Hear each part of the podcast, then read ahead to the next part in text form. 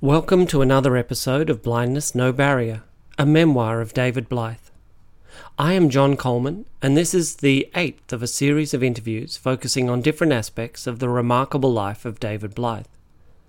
It will cover the key aspects of David's life that made him the person that he is, with a particular focus on the pivotal role David played in the development of human rights for people with disabilities, both in Australia and worldwide.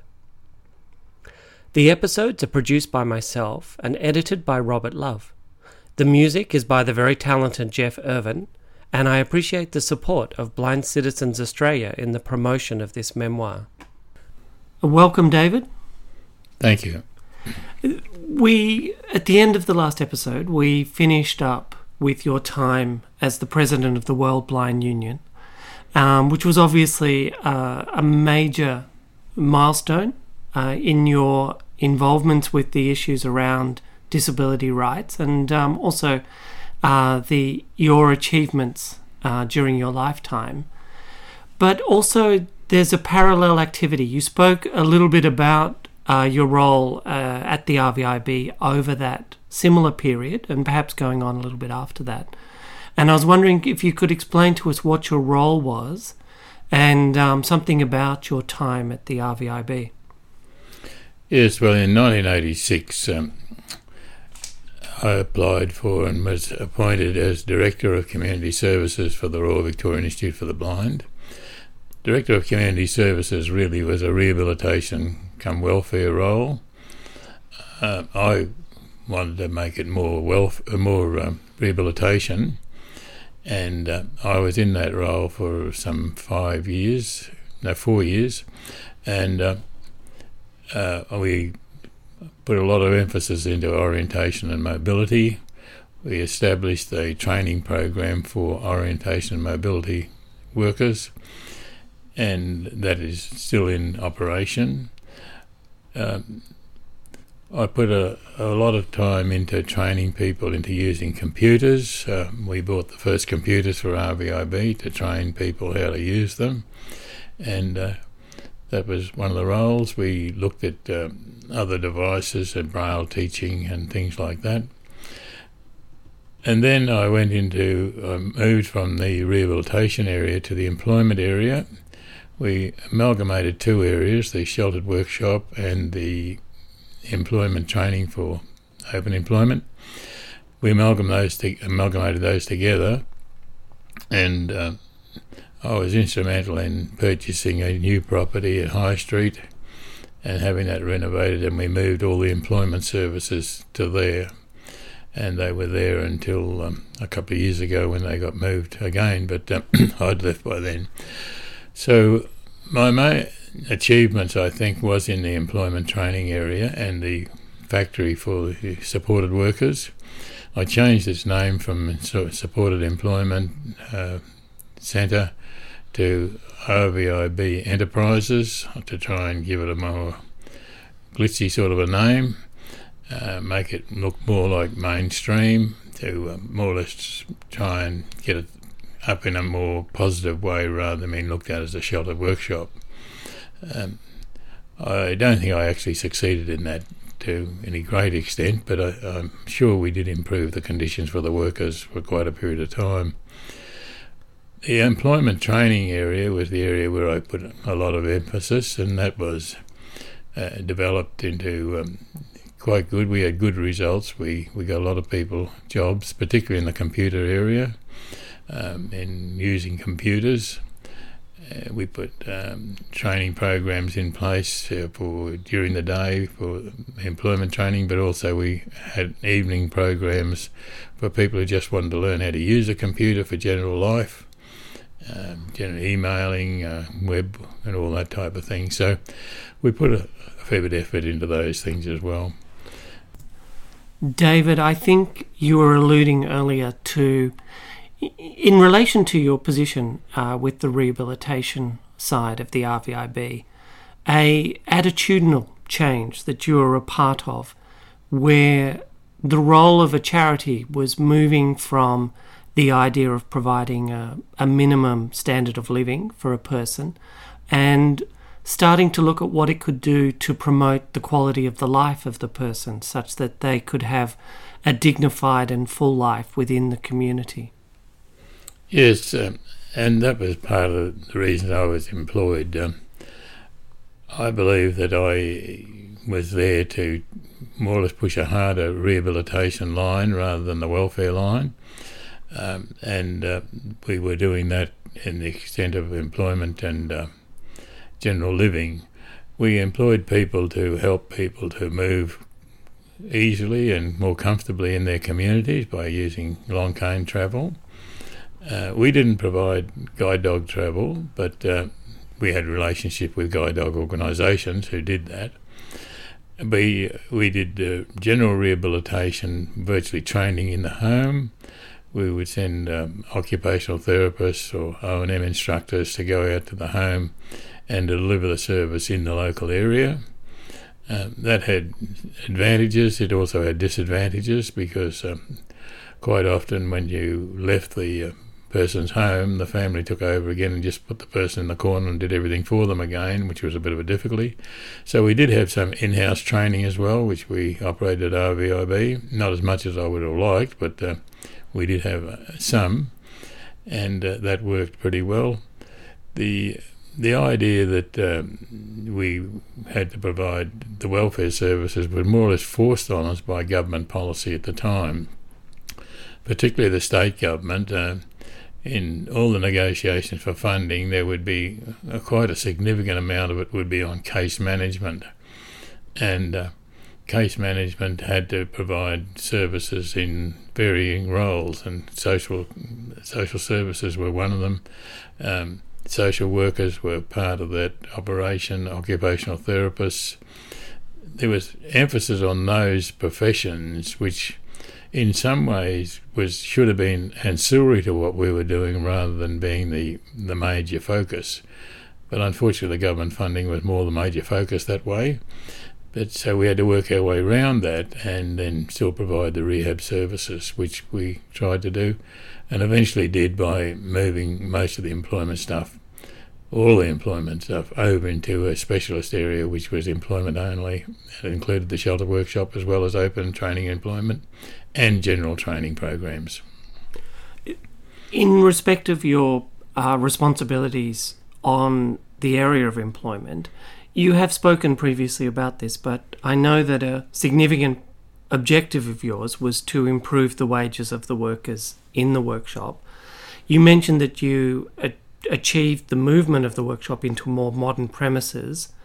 Did you did you really achieve what you hoped in terms of the wages? No, um, we tried several different programs that try and do that. Um, the general work was um, assembly work, mainly toys, which was very low end uh, as far as profit margin was concerned. Well, there was no profit margin really. We lost money heavily on those jobs.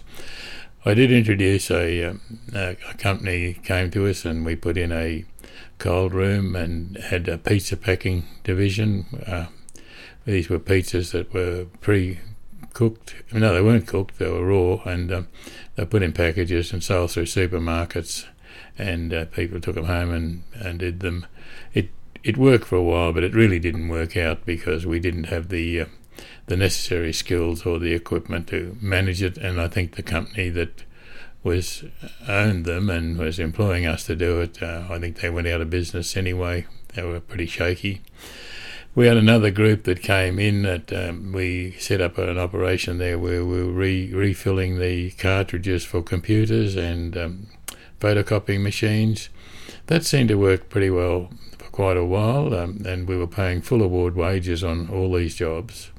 Um, so, but um, that company eventually, um, there was three guys had it, and they had a bit of a blow up, and uh, so that one guy took it over himself, and then he took it away from us because it was a smaller operation, and uh, he could do it somewhere else. It went out of business also. So we various enterprises we tried where we tried to do uh, agreements, um, shared arrangements with uh, people who had good ideas and had the necessary skills and the marketing to sell their product. We wanted to go into deals with them. Uh, we did a few of those, uh, and they worked for short periods of time. We didn't ever got anything that went permanently, and uh, then I left after a period of time, and it just went back to where it was. And they, I think they even stopped doing that sort of thing.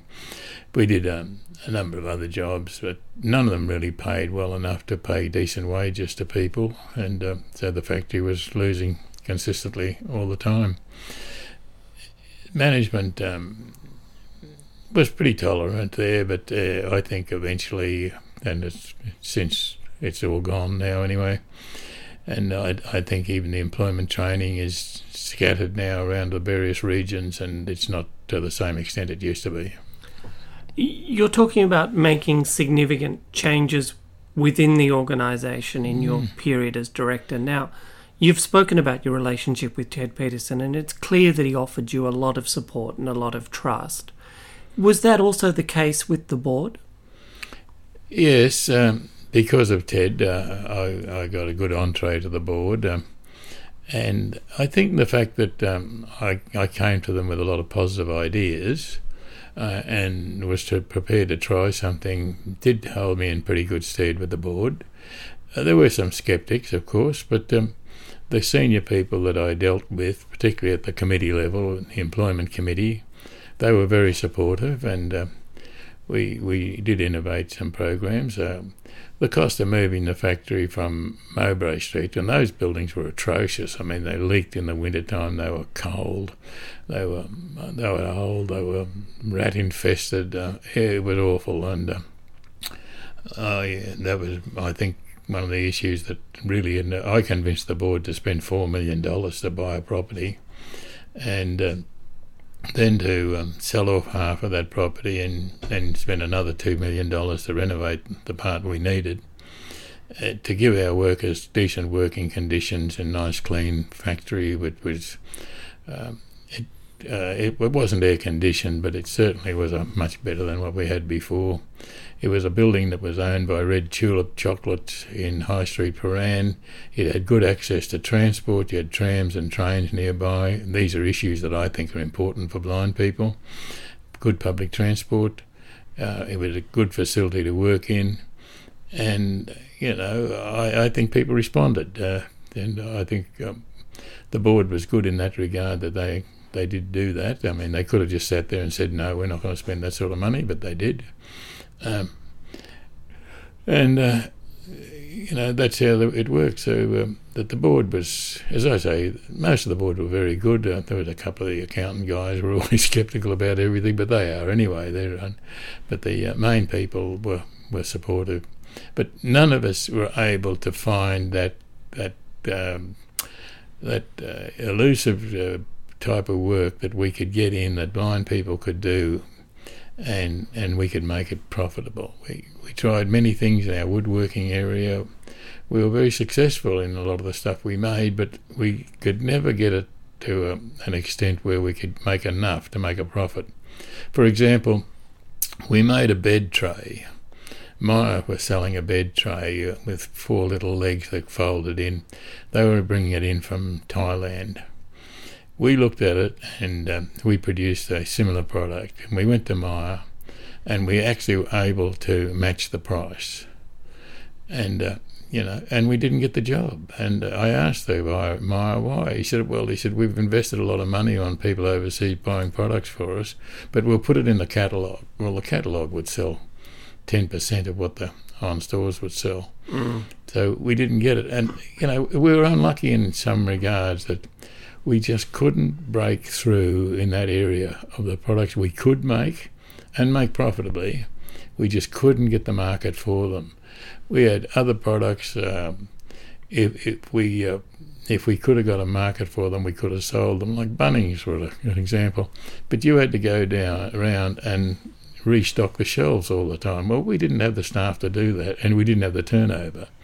Um, but we had the product, and uh, but so we just couldn't break through in those areas. Uh, and I think if we had have had that um, marketing skill and maybe a little bit more foresight to uh, to go in a bit heavier and invest in some more machinery, we might have made it. But then again, we mightn't. It's hard to know. Uh, manufacturing is pretty rough in this country, and uh, and I, I'm afraid that a lot of our retailers don't and wholesalers don't support our manufacturing industry. They, and that classic example was that tray with Myer. We could match that price, and they wouldn't have had to buy as much as they did at a time. They could have just uh, drip fed them, you know, as, they needed it.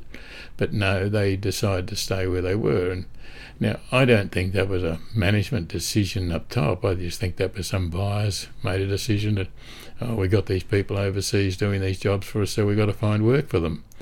Um, so you know, we were unlucky in some regards, but um, you know that's how it works. Mm. So your position as director that um, that takes us to the end of 2001. Now that also takes us to the end of when Ted Peterson was the CEO there. And I understand that you made a pitch to become the next CEO of the well, of the Royal Victorian Institute for the Blind. Uh, he retired in the mid 1990s, and the board then um, advertised the position of executive director, and uh, an employment company was uh, employment company. Um, advertised the position, and Peter Evans and myself were the final two nominees and uh, Peter Evans got the job. Um, I worked for, I stayed on at RVIB in the rehabilitation area, and it was under Peter that I went across to employment. Now, in my interview with Euclid, he clearly believed that you were disadvantaged in your application for the CEO position because of your blindness, that it was perceived as just one step too far for an organisation to have a blind person in its senior position. Is that a view that you share? Oh, yes, it's quite uh, a common thing in Australia that um, none of the major agencies have ever given a, a, a, blind person the opportunity to be the CEO. Um, it was clear when I stood against Peter. I mean, whether I was better than him or not is not the issue, but it was quite clear the employment um, consultant told me. He said the board would not appoint a blind person, and uh, that is correct. Uh, uh, all over the world, blind people manage these type of organisations, but in Australia, we, we just don't do it. And uh, even to the extent today that uh, the present organisation we have, it has a policy that if a blind person stands for a position, they must get an interview, except in the case of a CEO. Well, if that's not blatant discrimination, I don't know what is. But that's the that's the the nature of the beast we have in this country that uh, our charity system does not see blind people as people capable of managing a major organisation. Do you think that it's a perception of the capacity of a blind person to do the requirements of the job? There's actually a belief that for some reason a blind person wouldn't be able to fulfill the requirements of the CEO. Or is it actually a perception problem that the organization doesn't want a blind person as its senior figurehead because that conflicts with their other pitch that maybe in terms of fundraising they need to show a more dependent blind person just to bring in the money? I'm not too sure which way it is because several of the major organisations in Australia have had blind people as their president of their board or chair of their board. Um, but none of them have appointed a blind person to the role. You know, there's an old saying we used to say that um, they'd rather work with it, rather work for us than with us, and uh, I think there's a little bit of truth in that saying that um, there's still the charity attitude: is you're working for blind people to uh, you're not working with them to make that achievement. However, um, in 2001, you do go on to become the CEO uh, of a blindness agency. However, it's perhaps not under the circumstances you imagined or you would have desired. Well, yes, that had happened. The Seeing Eye Dogs Australia, which again is a, a significant organisation, but it had always had a blind person as its CEO because the blind person actually founded the organisation. That was the Lady Nell Seeing Eye Dog School. Now, you've spoken about that woman before because she was also important in the development of BCA. She was a very important person in the in the history of blind people in this country. Uh, probably the most misunderstood um, of all of them, um, and she probably contributed a fair bit to that herself. She was quite feisty. We need to say it's Phyllis Gratian that we're talking yes, about. Yes, it's the late Phyllis Gratian, and uh, she she made a major contribution in the uh, Seeing Eye Dog movement uh, by creating the Lady Nell Seeing Eye Dog School. She actually is attributed with changing a lot of the views about um, dog guides in this country. Um, and she made, uh, I think she made uh, people realise that dogs can be more than just a guide. Uh, in some circumstances, they are a true companion and they work well with the person. But Phyllis, um, she um, fell out with the people at Lady Nell, and there was a change of management there and uh, they got themselves into a bit of trouble. And so I'd been retired. Are we talking about financial difficulties? No, more perceptual difficulties and um, training programs and that. Um, I so I was approached after I'd been retired about four months to see if I'd come back and take on the role there. For a short period of time, it was never envisaged I was going to work a long period of time because I really wanted did want to retire. Uh, and so I was appointed, and I was given the job of um, tidying the organisation up a bit. It had a lot of property in Malvern and uh, other suburbs, so I consolidated all of that and we sold it. And um, then we bought another premises out in Kensington and remodelled those more appropriately for the running a seeing eye dog school all we had in Malvern were all houses converted over and that, and it just wasn't good. And it was in a it was in a major suburb of Melbourne, residential suburb, so it it wasn't a good fit. So what we did, we moved it all out to Melbourne, and it worked well out there. But when I first went there, there was a major issue over a dog that had been put down, and uh, that was a public relations disaster for a while, and uh, I was given the job of tidying that up, which we did, and uh, and we did it by just accepting the fact that uh, we could be criticised for what we'd done, although I knew what we'd done was the right thing to do. But sometimes it's better to say nothing and let it let it slide, which we did. We had another issue there where um, there was a statue of Phyllis Gratian was in the front of the building and it had been removed, which I was not aware of, I must say. And uh, you weren't aware that it had been moved, but no. you, you, did know there was a statue. Oh, I knew the statue was there. Yeah, yeah. I'd been there when it was established, and uh, so. Uh, a reporter rang me up and uh, he wanted to come and have a talk to me about the statue, and I said, oh, "Yeah, no trouble at all." So uh, we arranged the time, and because I went round to have a look at the statue to just familiarise myself with it again, it wasn't there, and uh, so I went back. And I said, "Where's that statue gone?" And they said, "Oh, the previous director had moved it, and uh, it was out the back."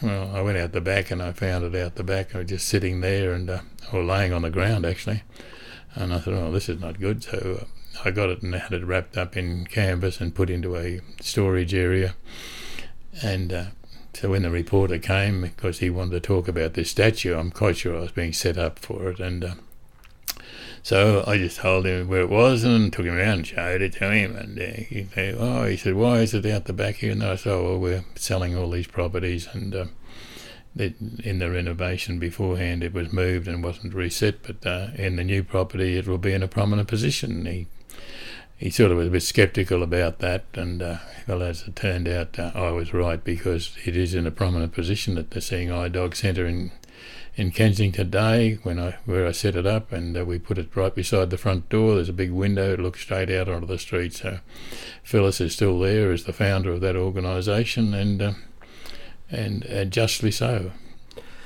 There's something about your character there in terms of taking on a position that really did look like a poison chalice, and had that have all gone badly, that could have really changed your legacy in terms of what how it was perceived and what you offered to uh, blind and visually impaired people in Australia, and yet you perceived that you could have that you could make that situation better, that you could turn around what was a difficult and challenging role.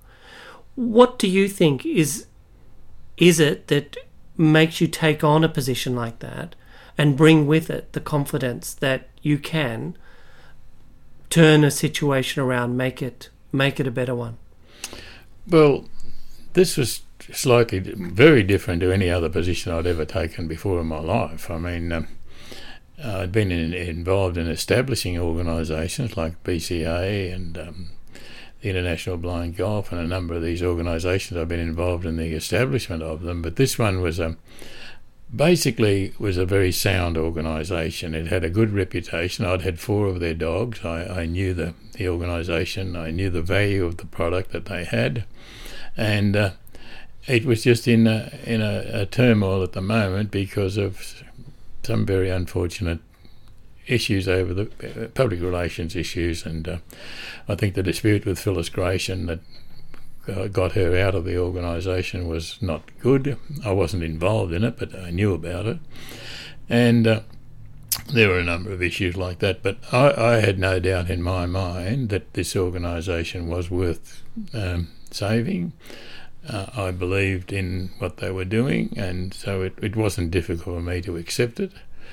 Um, but I knew that there had to be changes, and the board was ex- it was good too because they, they listened to what I had to say and they they involved themselves, and we did make it work. Um, I didn't get it financially sustainable before I left, but I had it well on the way to doing that. we brought in a few new fundraising programs and uh, issues like that. But the major problem we were facing was the fact that um, our, our trainers weren't accredited internationally, and uh, that was something we were working on. And uh, it was just about at the point of being um, achieved when I left, and it's now been achieved since, and it's all good like that. But it it, um, it it wasn't difficult really to make that decision. Um, it was a headache or two while we were doing it, but if you really think about it, you know, so long as you're, you're straight with people and you don't try and hide things, you'll you'll find you get there much better, even if it's a, a nasty situation, which we did face with the Gavin issue. Uh, and I think it could have been over that statue and a few other issues that were raised from time to time. Um, I found that sometimes to be silent was a good idea, other times speak out. But but the thing was never try to hide anything. If it if there was a problem, put it out there, and you quite often find that more people come to help you than try to knock you down. I think that brings us to the end of your uh, professional career with blindness agencies, but you mentioned your role with Lions Club, and your role has continued pretty much up to the present day. So I was wondering if you could tell us a bit about your time with the Lions. I know you've mentioned it a little bit before, but in more modern times, and perhaps some of the more substantial projects that you were involved in. Well, I joined the Lions Club of Moorabbin in 1970, and it came about because there was a I was in business at the time, and there was a gadget called a Banks Brailler, which I'd heard about, which was supposed to be a, a portable little braille machine that you could make notes with, and uh, it would suit me fine. It was lightweight, and uh, I could put it in my briefcase, and when I was selling, I was a salesman, uh, I could make notes. And um, so the only way you could get these, they were produced and run by Lions organisations. And so I found the Lions Club of and I called the secretary and um, told him about it. And he, he had no idea what it was, but he said he'll find out for me. And he did. And he came back to me and said, Look, we've located one of these. Would you like to come along to a meeting and we'll present it to you? And I said, Yeah, I'll do that. And I went along to the meeting and uh,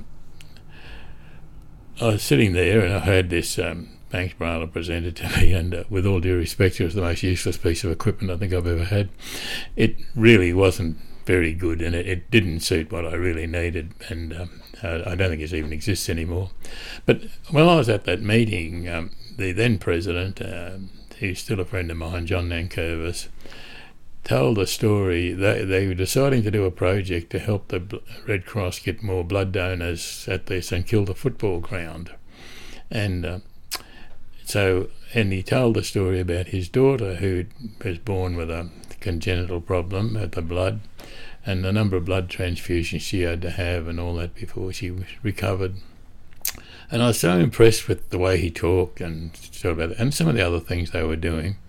So when I was going home, uh, the secretary was driving me home. He said, uh, I said to him how impressed I was, and he said, "Would you like to come to another meeting?" And I said, "Well, yeah, I may. Uh, is that okay?" He said, "Oh, yes, no trouble at all." So I went to another meeting, and um, and I saw another few projects they were doing, which impressed me. Things they were doing in the community to help people, and uh, I became district governor of Lions in 1979 for the one. You only in for one year, and so I was there 79, 80, and uh, my uh, World Assembly was held in Montreal, Canada. So that was my first overseas trip, and uh, I learned a lot over there. And when I came back uh, in my role as district governor, I had to work with 79 clubs in a, in Victoria that range from the far east of the state right through to the southern suburbs of Melbourne.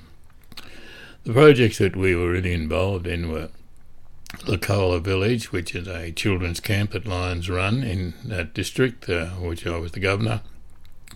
We uh, we funded the sewage program for that in a program called Money for Dunnies, and um, that was a successful project we were able to do. And right at the end of my time, um, one of our members from a Lions Club in on the Mornington Peninsula contracted leukemia, and they found at the Alfred Hospital they didn't have a centrifuge machine, which was used to work with people with leukemia. So it would separate out the white blood cells. yes, yeah. yeah, and. Uh, we, in two weeks, we raised twenty thousand dollars, and in 1980, that was a lot of money uh, we raised that from the clubs and we put that machine into being, and I suppose it's still there today. But my biggest achievement in Lions, I think, was in my early days when I joined the Lions. Um, a new project came along, it was called amblyopia, which is commonly known as lazy eye. And it was eye testing. We used the orthoptists from the Eye and Ear Hospital, and the Lions clubs would set up, uh, advertise it, and the parents of children up to the age of five or six would bring their children along and we'd test them for this, what is commonly known as lazy eye. I think everyone was stunned to realise that we were averaging about 10% of children who needed a referral. Some of them were uh, easier to correct than others. Some were correctable by just wearing a patch over the good eye for some period of time and strengthen the poorer eye. Others needed a, a, a small operation to strengthen the muscles, and others just needed um, real ophthalmic care. So that was a great project, and I ran that project for three years, um, right through the state, right through the district, and uh, we uh, must, uh, I don't know, but we probably put 10 to 15,000 children through. The government then took it over from us and it doesn't exist anymore. I mean, unfortunately, a lot of these things are like that. The other project, which I'm very proud of with the um, Lions organisation, was the establishment of the Victorian Lions Foundation, which meant that we could set up the first eye bank in Australia, in Victoria, uh, the only one in Victoria. That's where you can get cornea grafts. Um, and uh, that has now been taken over by um, a program called LEAP, which is Lions Eye Research Australia, and uh, that uh, is still funded by that Victorian Lions Foundation. The other project that we did there in my time was um, working with children with the bionic ear, uh, especially children two to three years of age who would have the bionic ear operation. And of course, these kids had never heard, so they had to learn to speak. And we used to fund the speech program that trained these children how to speak and uh, and understand language. They were projects that we were very much involved in. We've been involved in many other projects like that, but those two in particular and the amblyopia were the ones that I feel the greatest satisfaction with. And um, I know that um, there are people today that are benefiting to those and will benefit from those projects till the day they die. And that bionic eye project, that the Australian research um, has been instrumental in developing the science around that. So Australia has been important in the development and promotion of the bionic ear. The bionic ear really was a, an invention of Professor Clark at the Royal Melbourne at Melbourne University, uh, which we helped fund that program, and uh, the the research that was done in that, a lot of the base research is being used today in the bionic eye program because it was a, a, lot of the study of the brain waves and issues like that that had to be considered. And so part of the a lot of that research is, is now being still used again in the bionic eye program. I'm not really up to date with the bionic eye program, but um, I, I, just know the bionic ear program has just gone to such an extent it's incredible. Um, well, at the risk of being nationalistic, um, good on Australia for that. Oh. Now, the only trouble is that we didn't cash in on it. we, we research a lot of good things and that, but other people get the benefit of them overseas. Sure, although I, I actually think some Australians bought some shares in the mm. um, the the mm. company, the mm. cochlear implant company, and they probably did okay. Yeah. We're um, we're going to continue on to talk about your ongoing sporting activities with the golf and um, also your position with the um, Blind Sports Australia. David, I know that sports have been an important part of your life and something that you've gained an enormous amount of uh, pleasure uh, out of. And I was wondering if perhaps you could talk us through a little bit about the sports that you've played and enjoyed and what you've got from those sports. But also, um, I understand you had a significant involvement with Blind Sports Australia. Yes, um, I've been involved in sport pretty well all of my life. Um, and uh, when I went to Brisbane to live after I was blinded, um, I joined the cricket club up there, the Blind Cricket Club. And uh, that started a, a long period of being involved in that area. I found that um, playing team sports has been a very important part of my development as a person and also in some of my leadership qualities. When you're part of a team, you sort of are part of a team, and if you become one of the leaders of that team, you, you learn particular skills. And after I came to live in Victoria, I also became more involved in the administration of blind cricket, both at the state and the national level. So it was a very important part of my early training in leadership and uh, working with other people in an administrative way. Um, can I get you to explain just a little bit about the mechanics of blind cricket for the people who don't know? How does it work? Well, it works a lot different now to what it did when I played the game. Uh, we used to have a cane ball, which a woven cane with some bottle tops in it and a bit of lead to make the weight.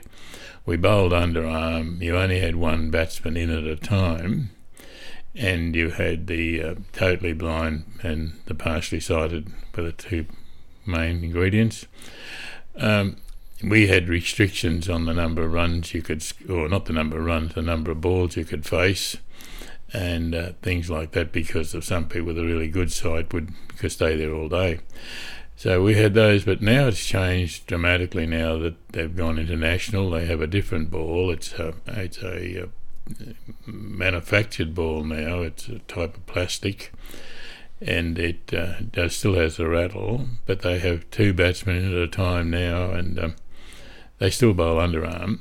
And uh, there's it's a different game to what we played but it's a more of an international game now, and it's more uh, more like a sighted cricket. But um, I think uh, it's good for the better ones with vision impairment or partial sight than it is for those that have got the less sight. Alrighty, so there's winners and losers. So sorry, you were talking about um, the role blind cricket and other sport has played in your life? Well, as I said, I, I learned to be part of a team. You learn leadership in that team if you took responsibility um, in both the on field and off field. uh, when you're running the association. I was chairman of the Victorian Blind Cricket Association for a period of time, and then I was chairman of the Australian Blind Cricket Association for a period of time. And in both those roles, you, you learn to work with other people and um, how to manage. Um, funds, administration of um, activities such as draws and fixtures, um, even disciplines. We had to do that occasionally. So there was a lot of a big learning curve there, and it was part of my early development.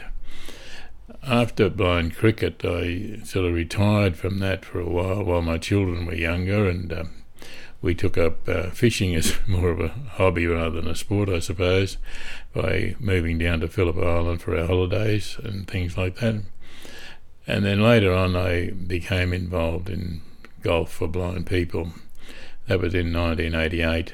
Um, we, I was some, a very good friend of ours, Alan Nusky, who's now passed away, arranged a, a trip up to Rich River and uh, to have a game of golf. I'd never played golf in my life, and uh, I said to good friends of mine, uh, we'd like to go, and they said, yeah, we'll go. So we went up there, and as they say, the rest is history. I got hooked on the game and have been involved ever since. Now, again, can I interrupt you? Just talk us through the mechanics of how a blind person plays golf. Well, there are international rules under the uh, R&A, the Royal and Ancient um, Golf Club of St Andrews, and the American Golf Association. They they have rules now for people with disabilities. In the case of uh, blind or vision impaired golfers, the only real significant rule change is that we're allowed to ground our club in a bunker or a hazard. Other than that, uh, it's basically the same game. So what we do is we have a caddy, and that role is to set the player up, uh, give the player information on what what's involved in front of them, what they what shot they should be playing, and then the blind person has to hit the ball. Uh, it's not as difficult as it sounds because, in actual fact, if your swing is right, you should be able to hit the ball, um, and that's what that's how we work it. That you um, you must have a, a reasonably good technique. The more difficult part of the game is the short part of the game. Um, hitting the ball off a tee is not that difficult. Hitting it straight is probably a little bit more difficult. But even that is something that training and, uh, and good practice can help. But the short game, when you have to chip onto a green and it's less than, say, 60, 70 metres, if it's 20 metres, 30 metres, whatever, judging that distance and how hard to hit that ball is the, the more difficult part of the game. And then once you're on the green with the putting, well, of course, the the caddy is lining you up all the time. You must remember that. And I walk to the hole so I can feel the gradient. Not so much the slope either way, but I want to know whether it's uphill or downhill. It's my caddy's job to work out the line of the putt. It's my role to work out how hard to hit the ball. So that's how we work the game. Okay. Now, when I visited your apartment, Mm. I saw trophies all over the place, and it looked to me like they'd come from all around the world. So it, it seems to me that not only has golf been a big part of your life, uh, but also it's taken you all over the place. It has. I was um, when I finished my term as president of the World Blind Union. I went to Japan for a tournament in 1996 and Dr. Handa, who sponsors blind golf worldwide, he's a Japanese philanthropist. Um, he uh, invited me to uh, set up an international body because he was funding golf groups in various parts of the world as a sponsor, and he wanted to centralise that funding into some central organisation. So, seeing that I'd been president of the World Blind Union, he approached me to set up the International Blind Golf Association. And along with a with two-sighted people, Howard Lange and Hiromi Fujimoto. Howard Lange was from Perth in Western Australia, and uh, Hiromi was from Japan.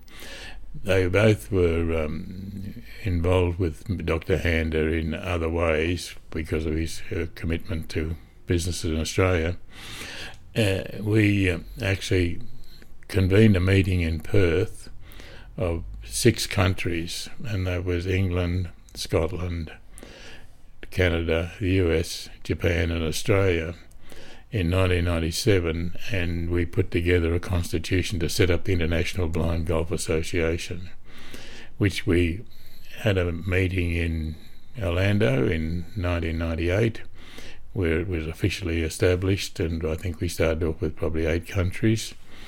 It's now played in 17 countries officially, and it is played in other countries unofficially. So, um, the International Blind Golf, I was involved in that. Um, I, I went didn't go on the board in 1998. I'd had enough by then. Uh, so I took a two-year break, and then I came back in the year um, 2000, and I stayed on that board until 2012. The last eight years, the first four years of that, I was secretary treasurer, and the last eight years, I was president. And I gather from you that there's also routinely uh, competitions played around the various capital cities of Australia. We have uh, five major tournaments in Australia a year.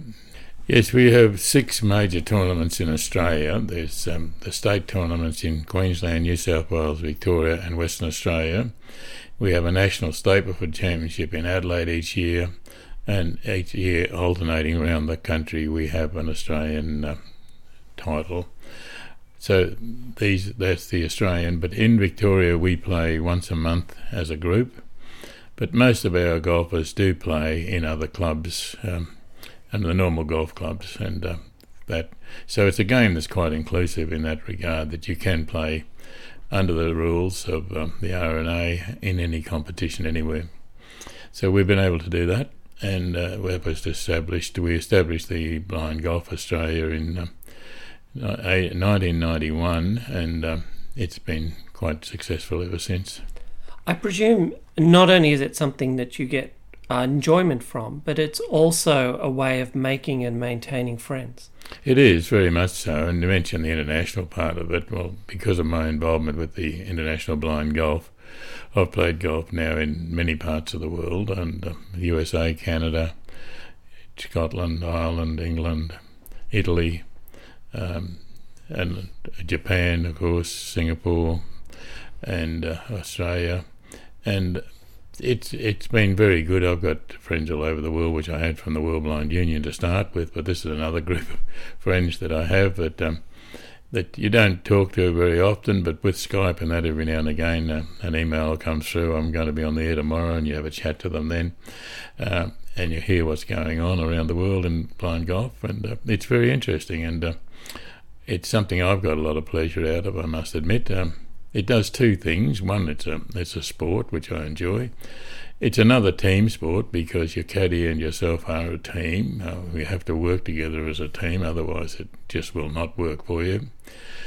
But it's good for exercise. You're out in the open air, and um, you know it's nice to be walking around an open field and the birds are playing uh, their songs and being happy and. Uh, the only thing that's wrong sometimes is the golf, but uh, most of the time it's quite good and uh, we enjoy it. And uh, I think it's probably a good way of getting a bit of frustration out of the system too at times. But uh, other than that, no, it's a great game and I thoroughly enjoy it. And um, and I've made a lot of friends through it, and uh, I do a lot of travel with it.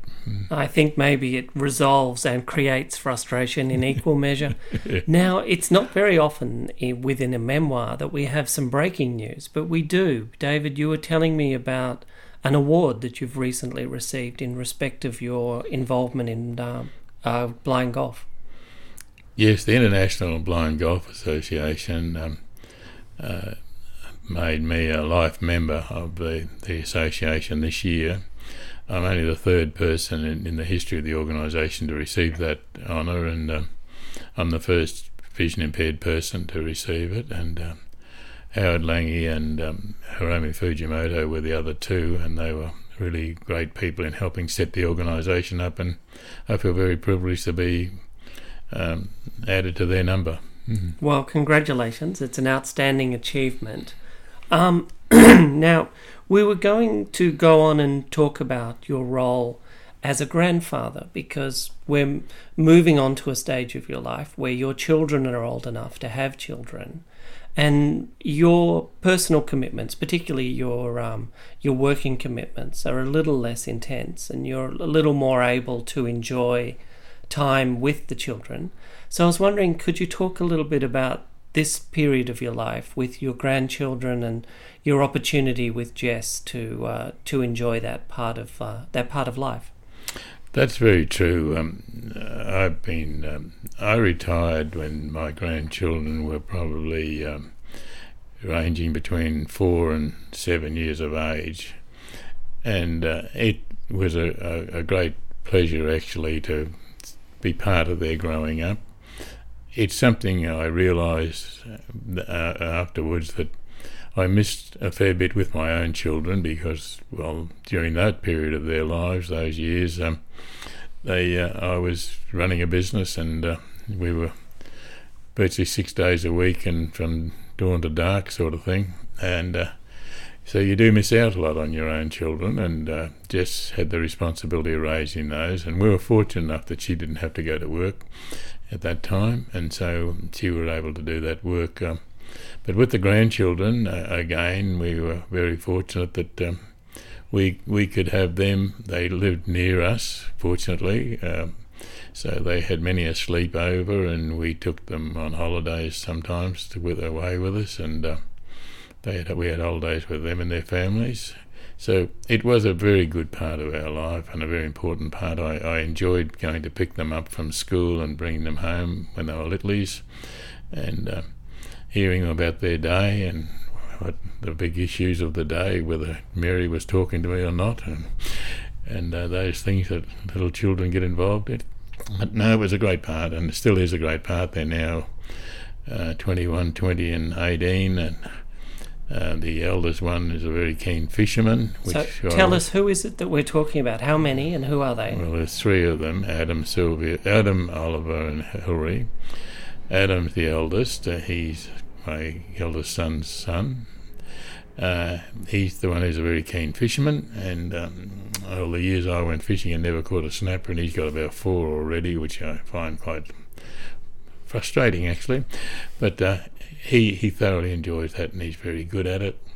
Um, Hilary is the my granddaughter, the only granddaughter we have. Um, she's one of Sylvie's two children. She's just come back after two years in Europe, uh, touring around, working over there, and uh, she's brought back a partner with her, and they're very happy. And uh, it's great to have her back. And I enjoyed meeting with her when we travelled overseas earlier in the year. Uh, she's a very great little girl, I think, and uh, very biased, I suppose I am. But uh, you know, we we've enjoyed her, and then of course Oliver, the youngest, he's eighteen, and uh, he's the one we probably had more to do with because. Um, he he had difficulty at kindergarten, so he preferred to be with Granny uh, and going around finding all the hot chocolate shops around Melbourne. Oh, I, I think, think, I would as well, David. rather than going to kindergarten, and uh, he uh, so he spent a lot of time with us, and um, being the youngest, I suppose we. We spent more time with him, and he had a lot of sleepovers with, at our place in their days. But now they're on a farm down in Gippsland, and we we still see them, but not as often as we did. Of course, they're teenagers now; they're getting on with their own lives, and um, but it's a very pleasant part of my life that I look back on as my involvement with both with the, the children and with the grandchildren. Mm. As we start to come to a close with today's episode, we were going to deal with another recent event which has probably brought you back into the advocacy movement and the management within that movement in a way that you wouldn't have foreseen. that was changes to funding for Blind Citizens Australia and difficulties that that created for that organisation. So I was wondering if you could tell us a little bit about that. In 1995, um, the late Hugh Jeffrey and I set up the Jeffrey Blyth Foundation, and uh, JBF as we call it.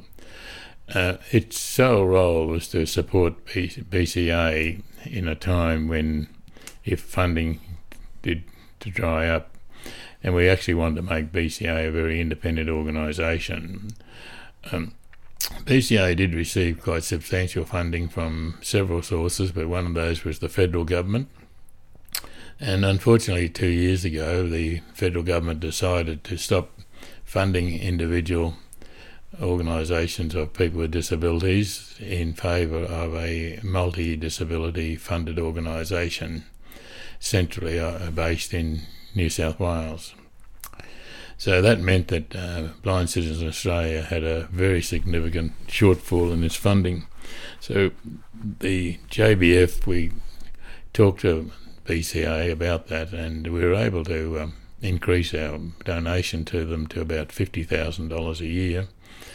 But now we're um, trying to expand that even more, and um, so we're looking at um, expanding the JBF into a more of a national organisation rather than having just been Victorian, really, uh, and uh, seeing if we can attract funds that are sitting dormant in accounts around in names of small organisations. Uh, and see if we can get all that together to try and make BCA financially independent. Because if we can do that, I, I believe that um, we will BCA will survive. If we can't do that, I I really feel that BCA may have to make some major changes in the way it operates, and that might not, not necessarily be a good thing for blind people. Do you think that would be likely an amalgamation of Blind Citizens Australia into a more broad based disability advocacy organisation? Yes, I think it would, and um, I believe there are disadvantages for blind people in that area. Um, the the unique of various disabilities is not recognised by, by a lot of people. Um, simple things like a step or a, an open space has different connotations to different people with disabilities. Uh, a step is not a problem for a blind person, but it is for a person in a wheelchair or with ambulatory problems. Uh, whereas an open space is quite a good thing for a person in a wheelchair, but it's not a good thing for blind people unless there are wayfinders. So there are major differences in the way that uh, we we are able to access the community, and I think there is a, a definite need for each of those specific needs to be addressed by people who are more qualified and more able to identify what they are and do try and remedy them. And that means there's got to be a lot of compromise and uh, working together to do these things. So I'm not against multi disability uh, as a, a, collective of an association, but I would like it to be of a collective of individual disability groups like BCA and other organisations there are uh, rather than one big conglomerate trying to do all. Because I don't believe one size does fit all. Uh, I know it doesn't. Mm. The the changes to BCA, the, the loss of funding, and the crisis that that created for the organisation, that brought you back onto the board for a period of time. I imagine you didn't foresee yourself going back on the board of Blind Citizens Australia. And what what was your role there in terms of trying to stabilise and secure the organisation from an administrative point of view? No, uh, the loss of funding wasn't the reason I went back on the board. They hadn't lost that funding then. I think we, um, like a lot of organisations, BCA lost its way um, and uh, it got itself into a, a bit of a financial mess, mainly because it listened to some people that it shouldn't have and they weren't vision impaired people. And uh, they the office got dominated by a, group of people. Uh, we um, saw there was a major problem. Um, BCA had a major loss for the first time in its history at the annual meeting, and uh, several of us were quite concerned about that. And so, uh, after some negotiation, we decided, well, maybe we did have to re- establish the organisation.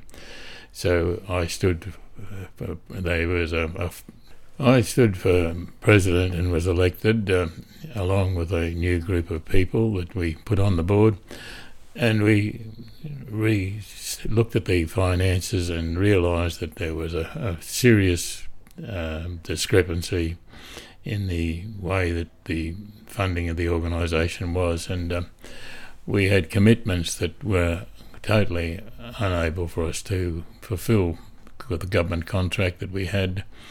Um, so it was a matter of renegotiating that, and uh, I, I, appointed a new CEO, Robin Gale, and uh, along with Robin, we negotiated uh, with the government to reduce the the uh, contract from forty five thousand dollars down to twenty thousand dollars, and uh, that that gave us a, a bit of breathing space. We did a few other measures to stabilise the funding. We still had our government funding, and we had funding from Vision Australia, so we had to talk about that. We had funding from our members. Uh, we had a PAC program, and we had an annual appeal.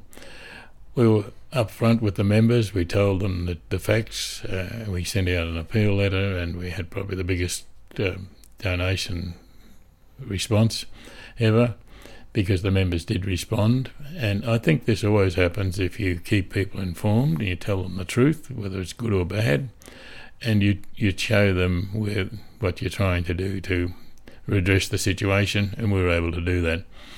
I made a commitment I'd be there for three years. I didn't want to do it much longer because um, I still believe that um, my contribution to BCA was done in the early days, and um, it you know, I was there at a time.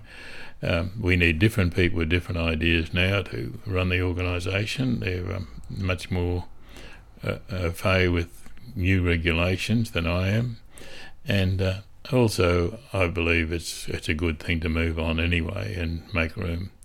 Change is not necessarily always for the better, but very rarely is it a disadvantage.